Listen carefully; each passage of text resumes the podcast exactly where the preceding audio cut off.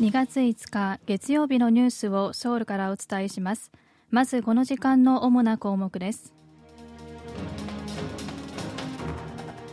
資本市場法違反などの罪に問われているサムスン電子のイ・ジェヨン会長に対して一審で無罪が言い渡されました。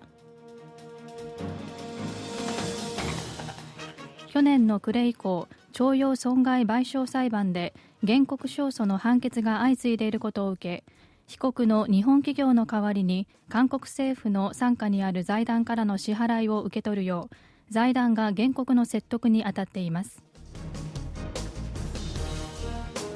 ソウルの観光スポットミョンドンの露店ではぼったくり行為などで失った信頼を取り戻すための取り組みが行われることになりました。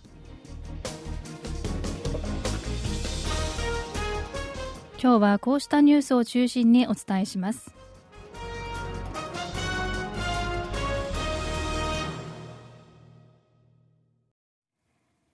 ソウル中央地方裁判所は経営権の継承を目的に不正会計に関与したとして資本市場法違反などの罪に問われているサムスン電子のイ・ジェヨン会長に無罪を言い渡しました。判決の理由について裁判所は犯罪の証拠がないとしています。検察はグループ傘下のチェイルモジクとサムスン物産の合併がイ会長の経営権継承のためのものだったとしてこの2社の合併の過程でグループ内での組織的な不正取引や株価操作さらに業務上の背任があったとして2020年の9月にイ会長を在宅起訴しました。しかし裁判所は2社の合併の目的が経営権の継承だけではないと判断したほか株主に損害を与えたとする証拠がないと判断しました。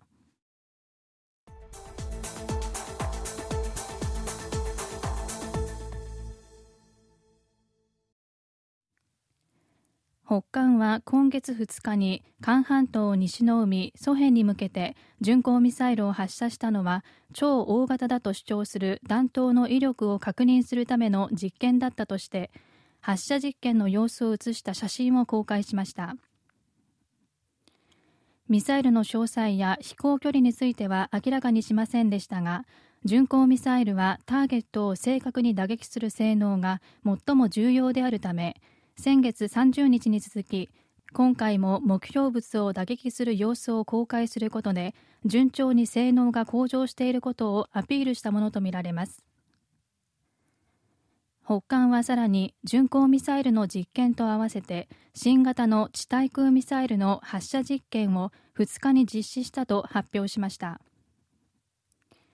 実験に使われたのはロシア製の地対空ミサイルをベースに北韓が開発したものでこのミサイルにさらに改良が進められているとすると北韓とロシアの間で技術協力が行われている可能性が高いとみられます。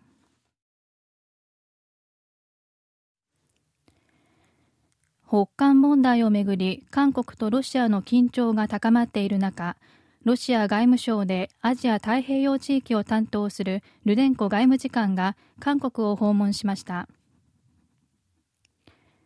外交部によりますとルデンコ外務次官は今月2日キム・ホンギュン第一次官をはじめとする高官と相次いで会談し両国の懸案やウクライナ戦争など国際情勢について協議したということです。外交部は北韓とロシアの軍事協力に対する懸念を示すとともにロシア側に責任ある行動を取るよう促したということです。またロシア国内の韓国人や韓国企業の権益が侵害されないよう協力を求めました。外交部によりますとルデンコ外務次官は韓半島の緊張が高まっている原因はアメリカにあると指摘し北韓との協力を続ける意向を明らかにしたということです。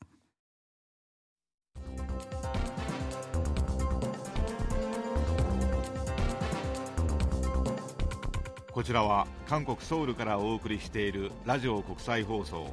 KBS ワールドラジオです。ただいまニュースをお送りしています。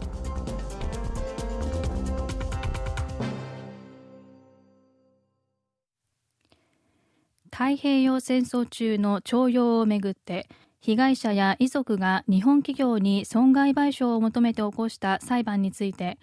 去年の暮れ以降最高裁判所にあたる大法院で原告勝訴の判決が相次いでいることを受け韓国政府の傘下にある財団が被告の日本企業の代わりに賠償金の支払いを肩代わりするという韓国政府の解決策に基づいて原告を説得する作業を本格化させていることが明らかになりました。大法院は徴用の被害者と遺族が起こした一連の損害賠償裁判で日本企業の賠償責任を認める最初の判決を2018年の10月に出しおよそ5年後となる去年の暮れ以降同様の判決を相次いで出しています。韓国政府は去年3月に徴用損害賠償裁判について被告の日本企業の代わりに韓国政府傘下の財団が賠償金の支払いを肩代わりする第三者弁済の方式でこの問題の解決を図る方針を発表し2018年に勝訴が確定した原告に対して支払いを進めてきました。消息筋が今月3日に明らかにしたところによりますと財団は去年の12月以降に勝訴が確定した原告に対しても第三者弁済についての説明を先週後半から行っているということです。一方説得交渉がうまくいった場合の問題として財団の財源が不足する可能性が懸念されています。医療サービスの利用を抑えるため政府は国民健康保険の利用が極端に多い人の自己負担率を上げるとともに利用が少ない加入者に対しては納付した保険料の一部を還元するよう制度を改める方針です。政府は4日国民健康保険の内容を今年の5月から一部変更する総合計画を発表しました。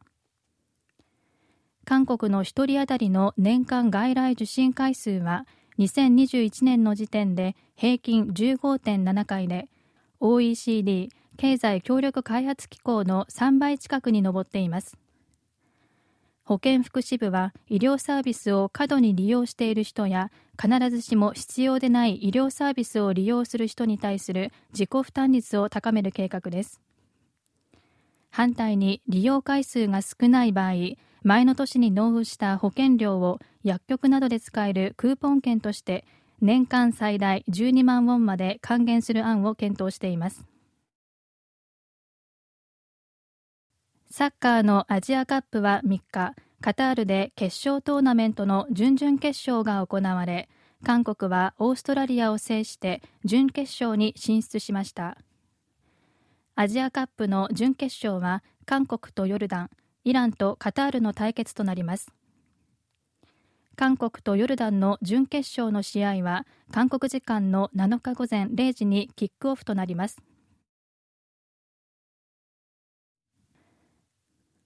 韓国の東海岸にあるトンヘと鳥取県の境港を結ぶカーフェリーが今年5月に運航を再開しますカゴンドのトゲ港と境港市の境港を結ぶカーフェリーは2019年に日本が韓国に対する輸出規制を強化したことを受け日本製品の不買運動が起き旅行客が大幅に減少したため運航が中断されていました。海洋水産部は今回の運航再開が韓日間の友好促進のほか観光客の誘致や地域経済の活性化につながると期待を示しています。ソウルの代表的な観光スポットミョンドンの露店をめぐってぼったくり行為などに対する苦情が相次ぐ中支払いの透明性を確保するためカード決済を可能にするほか販売員がマスクを着用して衛生管理を徹底するなど信頼の回復に向けた取り組みが行われることになりました。ソウル市チュンクによりますとミョンドンの露店でぼったくり行為や現金支払いの強要などの問題が指摘されている中信頼の回復に向け露店を運営している商人たちが自発的に来月から取り組みを実施することにしたと発表しました。ぼったくり対策の一つとして支払いの記録が残るカード決済を屋台でも導入するということです。またたい焼きやおでんなど人気メニュー10品目については販売価格を引き上げる場合区と事前に協議することで一致したということです。一方衛生管理の強化として屋台の販売員にマスクや帽子手袋を着用させるとともに定期的に営業許可証を提出させる計画です。以上キミュージンがお伝えしました。